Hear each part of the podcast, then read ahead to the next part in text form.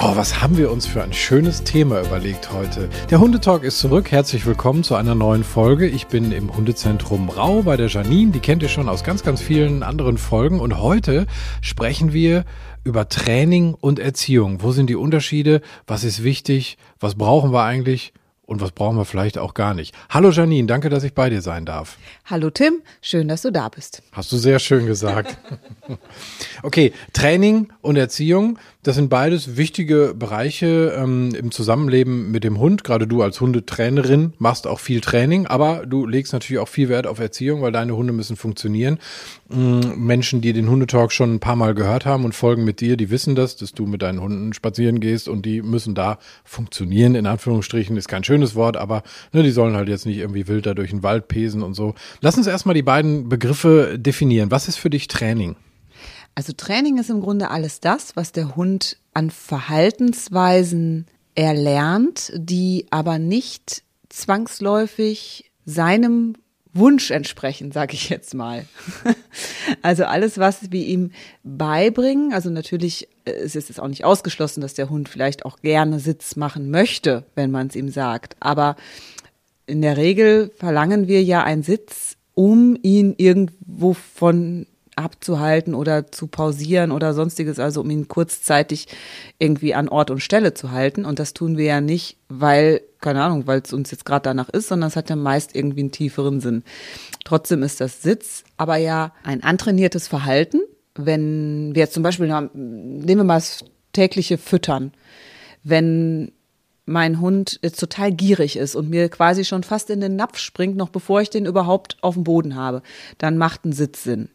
Wenn mein Hund aber jetzt von vornherein gelernt hat oder sich vielleicht auch dahingehend ganz gut im Griff hat, dass er sich zurückhält und erstmal wartet, bis ich den Napf hingestellt habe und davon zurückgeht, dann brauche ich ja gar keinen Sitz. Und beide Male ist es aber, ist ja aber der, der Zweck im Grunde, ihn so ein bisschen auf Distanz zu halten, damit ich erstmal diesen Napf auf den Boden stellen kann. Das eine ist aber antrainiert und das andere ist eine respektvolle Geste seitens des Hundes. Da sind wir dann im Prinzip schon bei der Unterscheidung Training und Erziehung. Also Training wäre dann halt das Sitz im Prinzip einfach dieses, dieses Trainieren im Sinne von, ich zeige dir, was ich mit diesem Signal möchte, also entweder, weiß ich nicht, hochgehaltener Finger oder eben das, das Wort Sitz und dafür bekommst du was und dann machst du das. Ja genau, also im Grunde hat der Hund in aller Regel auch einen, ja also zeitnahen Nutzen, sage ich jetzt mal. Oder halt auch, also ich kann natürlich theoretisch auch negativ trainieren, ne? Also, äh, klar, ich kann natürlich auch sagen, wenn du dich nicht hinsetzt, dann keine Ahnung, kriegst du kein Essen oder sowas oder oder oder dann dann dann dann hau ich dich, was weiß ich, könnte ich natürlich auch machen, aber da das jetzt äh, wahrscheinlich nicht in unserem Sinne ist, also weder in unserem unser beider noch im Sinne der Hörer, deswegen ist es eigentlich nicht wirklich zu erwähnen. Aber genau, also der Hund hat lernt also eine eine Handlung auszuführen, um davon einen zeitnahen Nutzen zu haben.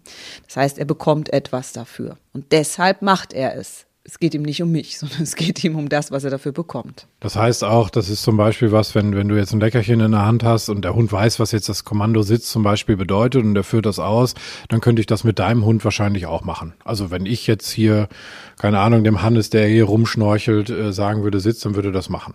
Ja, also mit, wenn du ein Leckerchen in der Hand hast, auf jeden Fall. Und wenn er sonst nichts Besseres zu tun hat, ja. Was hat er denn sonst Besseres zu tun? Was macht er sonst so? Keine Ahnung, es könnte ja sein, dass er noch ein Date hat oder einen Hasen jagen will oder sowas. Okay, verstehe. Also aber im Prinzip, ich glaube, ist klar geworden, das, sind, das, das Training ist halt so ein spezieller Zeitraum halt auch, in dem man trainiert und das ist halt eine Handlung, die ein gewisses Ziel hat und dafür gibt es ein Leckerchen oder ein Lob oder sowas und der Hund führt das aus. Das kann man, glaube ich, so zusammenfassen, oder? Ja, das ist quasi der, genau, das ist der Weg dahin und dann natürlich gibt es dann das antrainierte Verhalten, welches ich dann halt in gewissen Kontexten auch abrufen kann. Allerdings ist es dann halt tatsächlich auch oft auf die jeweiligen Kontexte bezogen. Wir erinnern uns vielleicht alle mal an so klassische Übungen, die man so in der Hundeschule so lernt. Zum Beispiel, was weiß ich, ich setze den Hund hin, gehe fünf Schritte weg und drehe mich dann um und rufe den. Und wenn ich zum Beispiel Kunden im Training habe oder auch neue Leute hier mit ihrem Hund ins Training kommen und es geht dann halt darum abzufragen, was der Hund alles schon kann oder was er halt noch nicht kann und natürlich sagen mir immer alle, ja klar kann mein Hund Sitz und dann erzählen mir, ich sag mal, acht von zehn Leuten ganz stolz, ich kann den hinsetzen im Wald und dann kann ich auch hundert Meter weggehen Der bleibt da sitzen, bis ich ihn rufe. Er hat aber halt auch gelernt, da sitzen zu bleiben, bis man ihn ruft. Und in diesem Kontext, in dieser Trainingssituation, mit diesem Übungsaufbau hat der Hund es verstanden. Heißt aber nicht, dass er auch kommt, wenn ich ihn rufe, wenn er gerade nicht sitzt. Oder dass er auch sitzen bleibt, bis ich ihn rufe, wenn wir gerade in einem anderen Kontext sind oder zum Beispiel gerade ein anderer Hund da vorbeikommt oder ein Hase oder sonstiges. Also dann würde dieser Trainingsablauf quasi nicht mehr äh, so eingehalten und dann kommt wieder eine Variable dazu, die das unter Umständen auch alles wieder aus dem Konzept bringt. Also das heißt, also es ist dieses Prinzip, dass Hunde ja auch im Kontext lernen. Ne, wir wir kennen es ja auch alle, auf dem Hundeplatz funktioniert was ganz, ganz toll und außerhalb des Hundeplatzes ist auf einmal Katastrophe. Ja, genau. Also das sind so diese klassischen äh, Prüfungen, die man dann immer so sieht. Oder ich habe ähm, jetzt neulich wieder bei Facebook oder Insta oder irgendwo so ein tolles Video gesehen von einem deutschen Schäferhund, der in einer ähm, Prüfung geführt wurde und es wurde halt in diesem Video kommentiert, dass das halt auf eine ganz enge und starke Bindung hinweist, dass dieser Hund dem Menschen so am Bein klebt und ihn anhimmelt. Aber im Endeffekt war es einfach nur ein sehr gut dressierter Schäferhund. Sicherlich gut gemacht, also das muss man auch erstmal können, ne? Also so detailliert und genau zu trainieren. Aber der gleiche Hund in anderem Kontext, außerhalb von einem Hundeplatz, sieht mit großer Wahrscheinlichkeit ganz anders aus, zumal er dieses dieses andressierte Verhalten ja auch nicht permanent zeigen kann. Also wenn dieser Mensch mit dem Hund spazieren geht, wird er ja nicht einem neunzig Grad Winkel nach oben schauend äh, neben ihm strack am Fuß laufen. Also es wäre zumindest sehr schade drum, wenn er das täte. Ziemlich unentspannter Spaziergang auch. Ja, auf jeden Fall für den Hund und für den Menschen eigentlich auch. Was aber auch ja zu Training gehört, neben diesen klassischen äh, Signalen, Sitzplatz, Fuß et cetera, sind ja auch, ich sag mal so, so Hundesportarten, auch das ist ja Bereich Training und ich finde, wenn wir das so erwähnen, dann wird vielleicht nochmal so ein bisschen deutlicher, eben das, was wir auch gerade sagten, dass das in einem Kontext passiert. Also wir machen eine Stunde äh, äh, Agility, das ist dann unser Training. Da helfen natürlich ganz, ganz viele äh, Signale und Kommandos, das wird ja alles nach und nach aufgebaut. Wir hatten ja die Folge auch zu dem Thema, aber das ist halt einfach so ein, so ein begrenzter Bereich. Genau, und der gleiche Hund geht quasi dann vom Platz runter und pöbelt andere Hunde an. Und ist äh, womöglich noch nicht mal in der Lage, einfach nur einen Sitz auszuführen oder einen Warte, wenn es darum geht, dass man über die Straße will. Also möglicherweise, ne? Will ich jetzt nicht unterstellen. Aber an der, an der ersten Agility-Hürde bleibt er super sitzen und wartet, bis das Startsignal kommt. Ne? Und es ist ähm, halt... ja, wirklich sehr kontextbezogen. Ja, ist eigentlich wie bei Menschen, wenn ich irgendwie sehr viel Fußball trainiere und ein ganz toller Fußballer bin, heißt das noch lange nicht, dass ich ein toller, netter Mensch bin, äh, der irgendwo, ich sag mal, in der Gesellschaft respektiert wird, nur weil er gut Fußball spielen kann. Das andere muss halt auch passen. Ganz genau, das ist ein gutes Beispiel. Danke für die Folge. Fertig. Ich habe was Gutes gesagt. Huh. Okay, dann lass uns mal in den Bereich Erziehung äh, eintauchen. Wir haben gerade schon so ein bisschen gemerkt und werden das auch später nochmal feststellen, das lässt sich nicht alles immer trennen, aber nichtsdestotrotz wollen wir einmal den Bereich Erziehung so ein bisschen mehr definieren, um eben die Unterschiede zum Training rauszuarbeiten. Was gehört für dich in den Bereich der Erziehung? Was ist dir da wichtig? Also grundsätzlich hat Be- Erziehung natürlich in erster Linie etwas mit Beziehung zu tun, sondern definiert oder zeigt im Grunde auch, welche Beziehungen wir zu unserem Hund oder halt der Hund zu uns hat.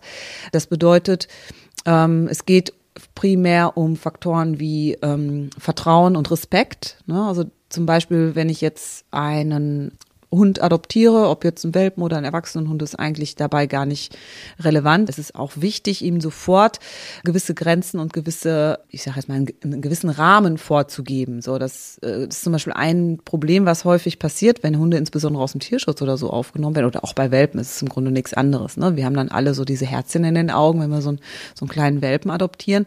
Aber das ist zum Beispiel, wenn ich jetzt hier meinen kleinen Hannes sehe, der jetzt ja immer noch sehr, sehr klein und putzig ist, aber halt dabei jetzt dreiundvierzig Kilo wiegt. Ähm Klein und putzig ist auch Definitionssache, der ist nämlich so hoch wie der Tisch. Ja, aber putzig. Gut, ja, aber groß. Ja, aber... wir schweifen ab. Okay. Na, aber wenn ich halt jetzt diesen Welpen habe mit acht Wochen und sieben Kilo, dann ist das vielleicht noch irgendwie niedlich, wenn der mich anspringt. Jetzt auch noch. Schon, schon irgendwie. Aber anders. Aber er sollte besser jetzt keine fremden Leute anspringen. Ne? Also so muss er halt natürlich gewisse Dinge von vornherein lernen. damit es eben dann auch im, im weiteren Verlauf gut, dass wir ein gutes Zusammenleben haben. Und dabei ist ein Sitz oder ein Platz völlig zweitrangig. Das kann er auch lernen, wenn er fünf ist. Aber ne, das muss er nicht als Welpe lernen. Natürlich bringt man es ihm irgendwie als Welpe schon bei, ne? Klar. Oder macht auch Sinn. Aber wenn wir jetzt wieder das Beispiel Tierschutzhund nehmen. Wir holen, adoptieren so einen vierjährigen äh, rumänischen Mischling aus dem Shelter, äh, dann kann der halt noch keinen Sitz und das ist auch gar nicht so wichtig. Aber er muss halt zum Beispiel lernen, äh, was weiß ich, dass man nicht über Tische und Bänke gehen darf, wenn man irgendwo in einem Haus lebt beispielsweise. Und das hat wiederum ja auch was mit Grenzen zu tun, ne? So dass wir halt direkt auch einen Rahmen vorgeben. Das ist im Prinzip, ist das von der Begrifflichkeit her so ein bisschen weiter als jetzt, ich sag mal, so eine, so eine Signalkette, die dann ausgeführt wird, sondern es geht da wirklich so um, um, ja, wie du schon sagst, so diese Balance zwischen Grenzen und Freiraum so für sich auch erarbeiten dann mit dem Hund quasi, dass der Hund auch eine faire Chance hat zu erlernen, okay, wo sind meine Grenzen? Aber das funktioniert halt eben nicht über ein Wort, sondern über mehrere Erfahrungen, kann man das so sagen? Ja, klar, also ein Wort ist, ist dabei t- tatsächlich ziemlich irrelevant. Ähm, ich sage jetzt mal als Beispiel, wenn der Hund lernen soll, an der Leine zu laufen. Also bei mir funktioniert, also wenn ich Leinenführigkeit trainiere mit einem Hund, ähm, wobei auch da im Grunde schon das Wort trainieren nur so halbrichtig ist. Natürlich macht der Hund Erfahrungen. Also er lernt halt, äh, dass wenn, also so Wenn-Dann-Formeln, sage ich jetzt mal, ne? Wenn er mich überholt oder wenn er im Begriff ist, mich zu überholen, dann lernt er, dass ich quasi mich eindrehe oder ihn stoppe und ihn wieder äh, zurückschicke. Gleichzeitig ist es aber eben ein Begrenzen oder ein, ein, ein Freiraum einschränken, ne, weil ich halt zum Beispiel möchte, dass der Hund, wenn er leinenführig an kurzer Leine bei mir läuft, dass er mich nicht überholt und natürlich keine Spannung auf die Leine bringt. Wenn ich jetzt zum Beispiel jedes Mal, das habe ich auch schon ein paar Mal beobachtet äh, bei Hundehaltern oder Halterinnen, wenn ich jetzt jedes Mal den Hund in die Leine laufen sage und dabei Leine sage, dann ergibt das für mich persönlich nicht so viel Sinn. Weil wenn der Hund jetzt bis jetzt noch nicht gemerkt hat, dass er an der Leine ist, dann weiß er es jetzt auch nicht nur, weil ich sage. Oder auch Leinenführigkeit zum Beispiel hat bei mir persönlich überhaupt nichts mit Leckerchen zu tun, weil ich gar keine, keine Erwartungshaltung in dem Sinne ähm, ähm, erzeugen möchte. Im Gegenteil, ich möchte ja die Erwartungshaltung und das Erregungslevel runterfahren. Und je weniger Erwartung er an eine Belohnung hat, desto weniger ähm, steigt auch sein Erregungslevel. Das heißt also, im Grunde möchte ich, so hart es klingt, wenn ich den Hund an der Leine mitnehme, dass er einfach gelangweilt neben mir herlatscht. Wenn ich jetzt zum Beispiel, was weiß ich, durch die Stadt gehe oder sowas, was ich jetzt, ich gehe jetzt nicht mit dem Hund spazieren in die Stadt, aber wenn ich ihn mal in die Stadt mitnehmen muss oder es vielleicht auch mal üben möchte, äh, dann möchte ich, dass er einfach mit mir mitlatscht. Dann hat er nicht an tausend Laternen zu schnüffeln oder da irgendwo womöglich noch an der Hauswand zu pinkeln, sondern dann soll er einfach den Rahmen, den ich ihm vorgebe, einhalten. Und das in erster Linie, weil ich es so einfordere. Dafür muss ich aber natürlich auch selbst wissen, was ich denn überhaupt einfordere und welchen Zweck ich damit verfolge. Und mein Zweck ist eben, das Erregungslevel runterzufahren und ihn quasi in eine Verbindung zu holen. Und das hat nichts mit einem Leckerchen zu tun. Was aber ver- also vergleichbar ist aus dem Trainingsbereich, wäre dann einfach eine verbindliche Kommunikation. Das ist ja dann für beide. Also ob ich jetzt ein klares Signal äußere oder dem Hund klar eben diese Grenzen setze, das muss ja einfach transparent sein. Ja, und zum Beispiel, wenn ich, äh, jetzt nehmen wir mal den Namen des Hundes, den ich im Grunde ja auch als Kommando werten könnte. Ähm, das heißt, ich spreche meinen Hund an und wenn ich eine Verbindlichkeit haben möchte, dann, oder beziehungsweise ich, wenn ich jetzt verbindlich mit ihm kommunizieren will, dann muss ich jetzt auch auf diese Ansprache hin einen Kontakt einfordern. Dadurch mache ich mich natürlich auch glaubwürdig, ne? Wenn ich jetzt ähm, den Namen des Hundes sage und er daraufhin nicht reagiert und ich das dann so hinnehme oder äh, womöglich äh, ihn wiederhole, dann verliere ich natürlich auch meine Glaubwürdigkeit und meine, ja, Autorität ist jetzt vielleicht nicht so das richtige Wort, aber nun, ich muss ja irgendwie auch ihm zeigen, dass ich es ernst meine.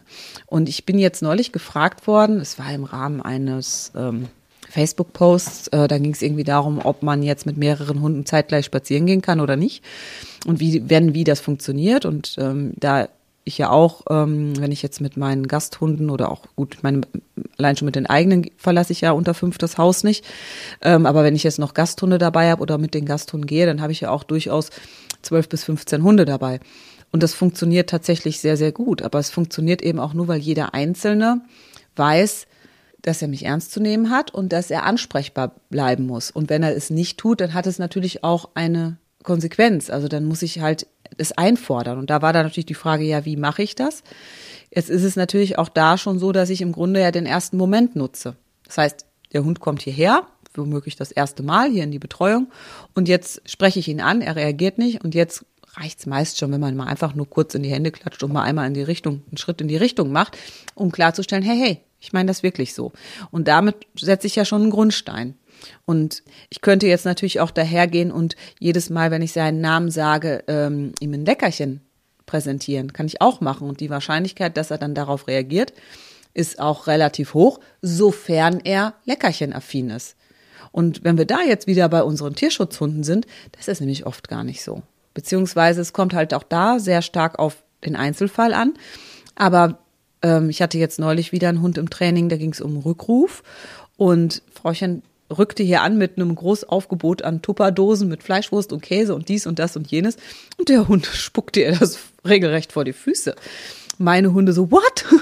Wie, wie kann er das ausspucken? Und er so, ach nee, so, habe ich gerade keinen Appetit drauf. So, und am Ende des Tages stellte sich, sich tatsächlich heraus, was diesem Hund viel, viel mehr wert war, war einfach eine ehrliche und auch durchaus fordernde Kommunikation.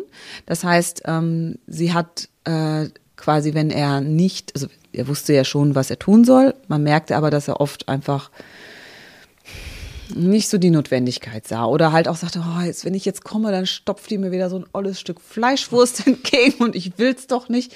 Und dann sollte sie es halt wirklich mal ein bisschen fordern. Also in diesem Fall war es dann halt auch einfach, ne, also wenn er sich quasi abwandte, im Sinne von, äh, was weiß ich, woanders hinguckte oder nicht den direkten Weg einschlug, sollte sie das halt unterbrechen, mittels Abbruchsignal, gegebenenfalls halt auch einfach mal mit dem Klatschen in die Hände und ne, drauf zu, um ihn dann wieder quasi aufzufordern, zu ihr zu kommen.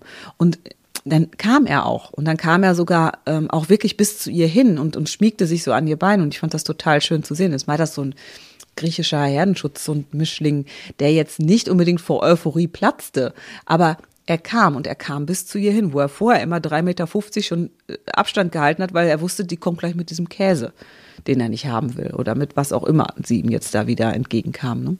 Und das fand ich halt sehr schön zu sehen, weil diesem Hund diese Beziehungsebene viel, viel wichtiger war als so ein konditionierter Kackkäse. Es geht so ein bisschen in die Richtung, halt auch rauszufinden, was die Bedürfnisse des Hundes dann letztendlich sind. Natürlich ist, wenn ein Hund leckerchenaffin ist, dann ist so ein Training halt sehr simpel, kann man einfach sagen. Das ist ja einfach klassische Konditionierung dann. Aber wenn wir dann halt, wenn der zum Beispiel äh, so leer auf Leckerchen nicht so wirklich anspringt und auch nicht auf, auf Spiel oder solche Geschichten, dann wird's halt wirklich interessant, weil dann geht's ja wirklich nur quasi über das Soziale.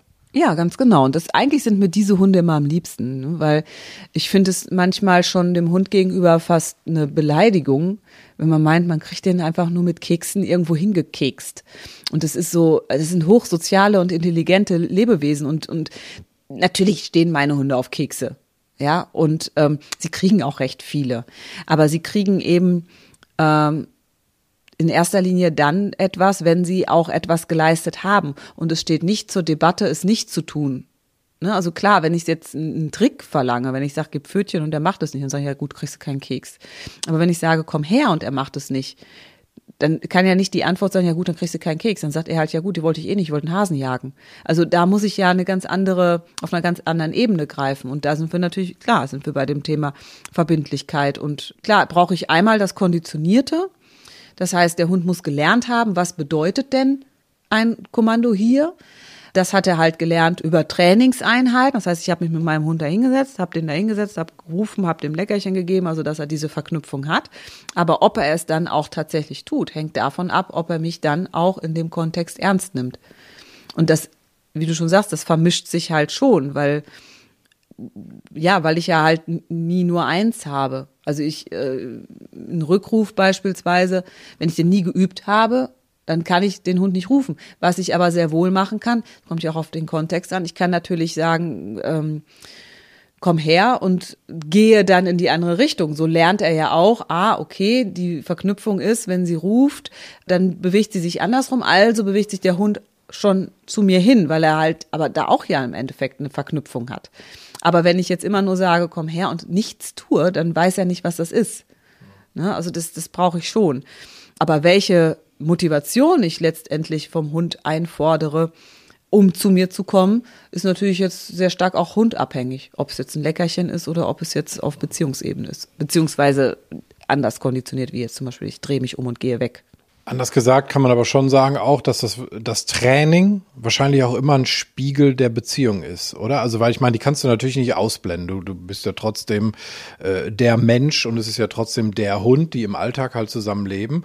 Und wenn ich zum Beispiel jetzt im Training halt auch einfach inkonsequent bin oder nicht klar kommuniziere, ist das ja wahrscheinlich auch was, was sich dann im, im, im Rest des Tages außerhalb des Trainings ganz, ganz deutlich zeigt und meistens auch zu Problemen führt, richtig? Ja, absolut. Und wenn ich jetzt zum Beispiel wieder an so gewisse Trainingssituationen denke, jetzt nehmen wir mal so das Thema Agility. So, das hat ja jetzt in dem Sinne nicht viel mit Erziehung zu tun, weil das brauchen wir ja jetzt nicht wirklich im Alltag. Trotzdem sehe ich aber, wenn jemand schon nicht in der Lage ist, seinen Hund an der Hürde abzusetzen und fünf Meter wegzugehen, sehe ich ja schon, was das über die Beziehung aussagt. Oder wenn er dann die erste Hürde gesprungen ist und danach direkt losrennt, Vögel jagen. Na, dann sehe ich ja, okay, da ist ja irgendwo ein Defizit in diesem Bereich. Und ich kann im Endeffekt ja auch nur mit meinem Hund auch in, im Training erfolgreich sein, wenn die Beziehung eine entsprechende Basis aufweist. Ne? Natürlich kann ich auch mit viel Training, wenn ich jetzt immer im gleichen Kontext arbeite. Ich hatte damals mal eine Vereinskollegin, die hat so ziemlich jedes Wochenende ist die irgendwelche Prüfungen gelaufen. Immer die gleiche, also immer die gleiche Prüfung. Und die hat immer sechsundneunzig Punkte geholt, immer. Wirklich sehr konsequent. Aber die war kaum vom Platz runter, hing die wie ein Fähnchen hinten dran. Ne? Und war nicht in der Lage, mit dem Hund auch nur irgendwie äh, äh, zwischen zwei anderen Hunden herzugehen, außerhalb vom Hundeplatz. Auf dem Hundeplatz funktionierte das super. Da war sie tatsächlich konsequent. Das heißt, es hat sie dem Hund halt beigebracht. Das ist ja auch so dieses Phänomen. Ja, in der Hundeschule funktioniert das immer. Sie hat also dem Hund beigebracht, auf dem Hundeplatz bin ich konsequent, weil sie da aber auch ein klares Ziel verfolgt hat. Sie wollte ja diese Prüfung laufen. Aber außerhalb des Hundeplatzes war sie es eben nicht. Und das hat der Hund natürlich auch sofort mitgekriegt. Trotzdem ist jetzt seine, die Beziehung zwischen beiden auch auf dem Hundeplatz, ja, pff, weiß ich nicht, wie ist die Beziehung auf dem Hundeplatz? Ja, vielleicht ist sie dort besser. Vielleicht kann man das vergleichen mit, was weiß ich, mit, man hat so ein Tänzerpaar, was auf der, auf der Tanzfläche eine super Show abliefert, vielleicht im wahren Leben tatsächlich liiert ist und in zwei getrennten Schlafzimmern schläft. Es ist so, das, das eine hat mit dem anderen ein bisschen, aber irgendwie auch nicht wirklich zu tun. Also vielleicht so, dass das Training, der Trainingsbereich so ein bisschen so ein Mikrokosmos ist. Also zum Beispiel, ich sag mal, vielleicht auch Beispiel eine Familie. Da sind in der Wohnung, in der die leben, die Abläufe ganz klar geregelt, aber draußen gibt es vielleicht gar keine. Also ist es, oder ist es zu einfach? Also vielleicht so in dem Sinne? Ja, also ich sage mal, ein Kind, was gut in Mathe ist, ist ja noch lange nicht gut erzogen. Also das, klar kann ich jetzt sagen, ich, ich trainiere mit meinem Kind Mathe oder Klavier spielen, aber ähm, wenn es dann darum geht, dass es abends um zwanzig Uhr ins Bett gehen soll, äh, habe ich ein Problem. Ne? Also das, es ist, wie du schon sagst, es ist nicht klar trennbar, aber irgendwie doch. Also irgendwie ist es dann doch getrennt. Es ist, es ist schwierig. Ich weiß, was du meinst und ich glaube, es kommt dann einfach äh, letztendlich auf die, auf die Haltung an, die ich ähm, gegenüber meinem Hund beziehungsweise gegenüber der Situation habe. Bin dann nochmal bei dem Beispiel, wo du sagtest, die sechsundneunzig Punkte, also sprich, Die, die Hundeführerin hatte dieses klare Ziel vor Augen. Ich will das und das Verhalten von meinem Hund, äh, um den und den Erfolg zu haben. Und das war halt wirklich dann nur auf diesen Prüfungsbereich bezogen. Aber außerhalb dieses Hundeplatzes war das halt überhaupt nicht klar offensichtlich. Also wahrscheinlich weder der Frau noch dann logischerweise auch für den Hund. Ja, genau, da sind wir wieder bei diesem, ne, man muss schon irgendwie einen Plan haben. Man muss schon irgendwo einen Plan haben, womit man quasi startet. Und ich sag mal, beim Hund ist das, glaube ich, weil ich glaube, es liegt zum einen daran, weil wir einfach auch so eine stark emotionale Beziehung zu unserem Hund haben und äh, weil wir natürlich auch vielleicht manche Entwicklungen noch nicht so vorhersehen können. Ich habe jetzt äh, neulich noch mit einer Kundin drüber gesprochen, die hat jetzt halt auch einen Hund, logischerweise, sonst wäre es ja keine Kundin, aber die hatte auch immer Pferde. Und viel, ich habe viele Pferdeleute auch hier bei mir im Training und viele sagen mir, ja, irgendwie ist es beim Pferd einfacher. Und dann denke ich mir, naja, komisch eigentlich, ne? Ich meine, so ein Pferd wiegt fünfhundert Kilo aufwärts, so ein Hund irgendwie nicht. Aber trotzdem tun sich Menschen da schwerer. Also wie gesagt, ich glaube, zum einen ist es die emotionale Bindung, zum anderen ist es aber auch das Wissen, wenn ich jetzt so ein Fohlen habe, was schon bei Geburt fünfzig Kilo wiegt, ähm, und ich setze ihm jetzt das erste Mal nach ein paar Monaten oder Wochen, ich weiß nicht genau, ich kann mich da jetzt nicht so aufs, einen Halfter auf, dann weiß ich halt, wenn ich jetzt mit, mit lerne oder dem beibringe, am Strick zu laufen, dann geht das direkt in den Erziehungsbereich. Das heißt, es werden sofort auch Grenzen klargesetzt. Vielleicht nimmt man auch ein Leckerli und lockt es ein bisschen, damit es sich traut, am Halfter zu gehen. Aber man würde sicherlich nicht sich mit dem, äh, von dem, von dem Fohlen auf die Wiese zerren lassen, damit es dort Gras fressen kann. Das heißt also, es wird ja sofort beigebracht, hast du dieses Halfter auf, gehst du mit mir mit. So, wie haben wir es beim Welpen? Naja, wir setzen dem, packen dem Geschirr auf, möglichst lange Leine, und wenn er irgendwas sieht, was er haben will oder wo er hin will, dann latschen wir brav mit. Sondern wiegt der Welpe irgendwann dreiundvierzig Kilo und dann stehen wir da. So, und das ist halt dieses Wissen um die Konsequenzen, das fehlt, glaube ich, oftmals. Und dann sind Menschen in, im Erziehungsbereich nicht mehr konsequent. Und ich habe wirklich viele, die können hier ganz tolle Grundstellungen und Pfötchen geben und eine Rolle und was nicht alles, aber sind nicht in der Lage, äh, mal fünf Minuten zu warten, während man sich unterhält. Würdest du vielleicht auch sagen, dass Training einfacher ist als Erziehung, weil das Ziel vielleicht in wenigen Schritten klarer ist und Erziehung halt so ein bisschen abstrakter ist? Du hattest es ja eben schon gesagt, wir müssen so eine Balance finden zwischen Grenzen setzen und Freiräumen. Ist das vielleicht schwerer zu greifen für Menschen?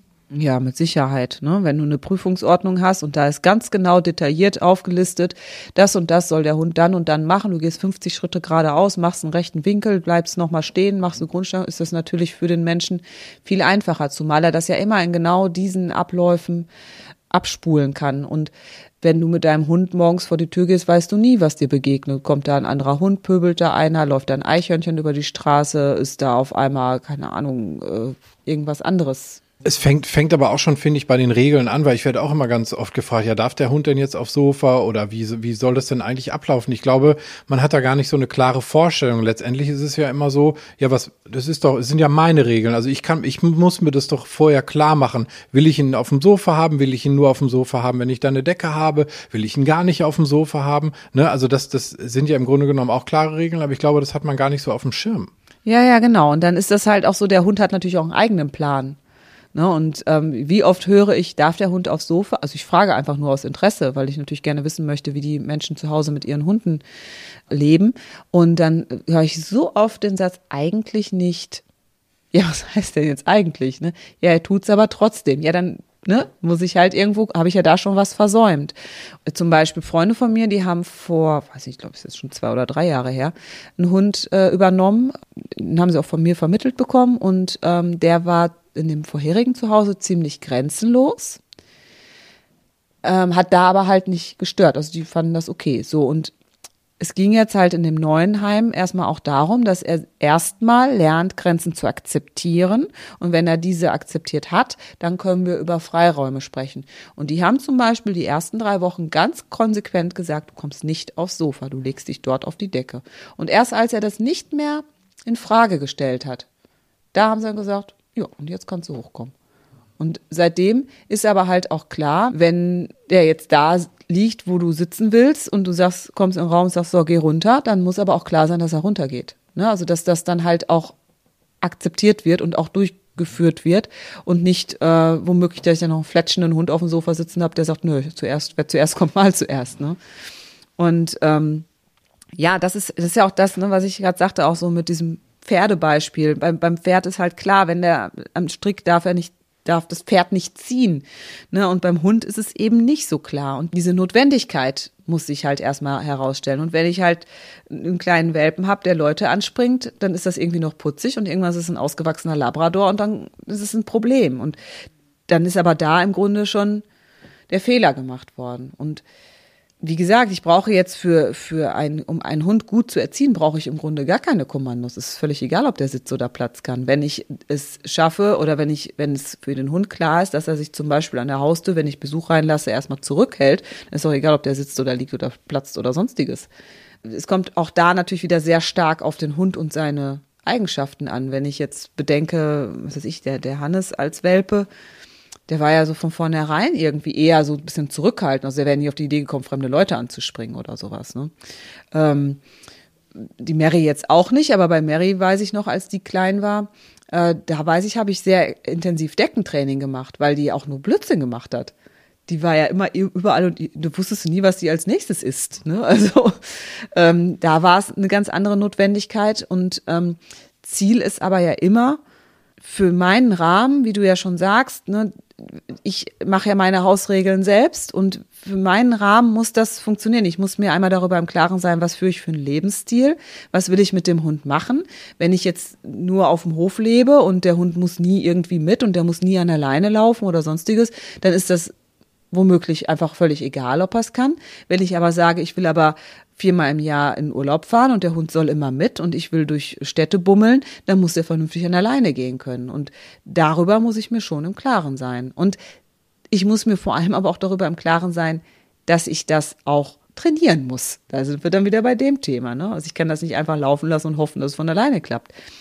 Die Dinge, die uns wirklich wichtig sind, trainieren wir oft sogar unbewusst. Ne, wie jetzt zum Beispiel, was weiß ich, wenn der Hund jetzt nicht aufs Sofa darf, ne, und ich äh, möchte das definitiv nicht und er, jedes Mal, wenn er hochspringt, schmeiße ich ihn halt wieder runter und dann macht er das dreimal und dann hat es begriffen, weil es mir wichtig ist.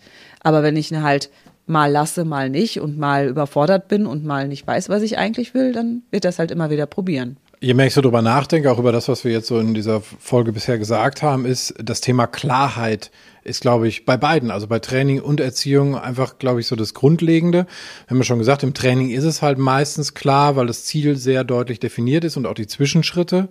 Aber in der Erziehung muss ich mir halt darüber im Klaren sein, was will ich denn überhaupt? Und dann habe ich überhaupt erst die Chance, dem Hund zu vermitteln, was er denn überhaupt soll. Weil wenn ich das für mich nicht klar habe, denkt sich der Hund hinterher nur so, hm? Heute so, morgen so, was soll ich jetzt eigentlich machen? Ja, ganz genau. Ich meine, man muss ja auch klar sagen, wir hatten ja vorhin hier so ein bisschen das Beispiel, meine beiden sehr gut erzogenen kleinen Schoßhunde, die hier unser Sushi klauen wollten. Nein, sie wollten es ja nicht klauen, sie haben freundlich gefragt.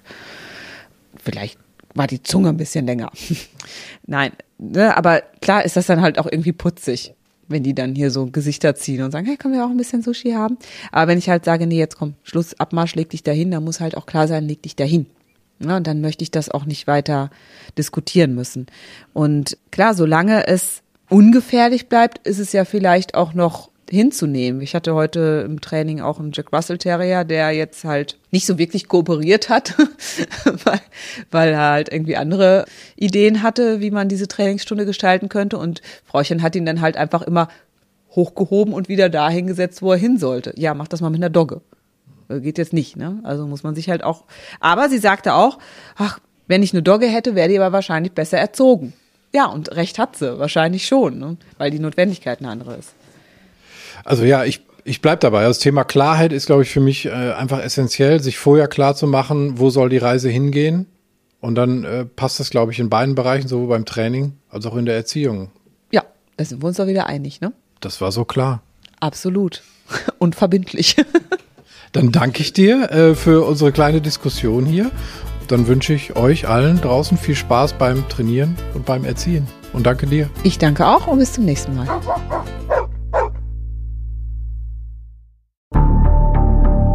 Wie lange kann ein Mörder sein dunkles Geheimnis bewahren? Wann bekommen die Angehörigen Gewissheit und die Opfer Gerechtigkeit?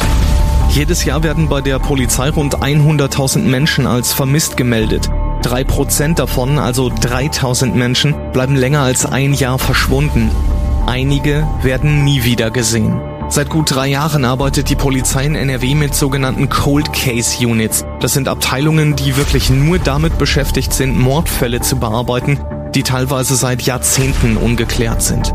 Ich bin Mike Mattis, Radioredakteur und News-Anchor und ich spreche mit Ermittlern über diese Fälle. In meinem Podcast Licht ins Dunkel, Cold Cases und ungeklärte Vermisstenfälle von hier beleuchten wir gemeinsam mit Profilern, Staatsanwälten und Mordermittlern Cold Cases und ungeklärte Vermisstenfälle aus ganz Deutschland. Immer in der Hoffnung, dass Angehörige endlich Gewissheit und die Opfer Gerechtigkeit bekommen. Licht ins Dunkel. Cold Cases und ungeklärte Vermisstenfälle von hier. Eine Produktion von Mike Mattis und der Podcastfabrik.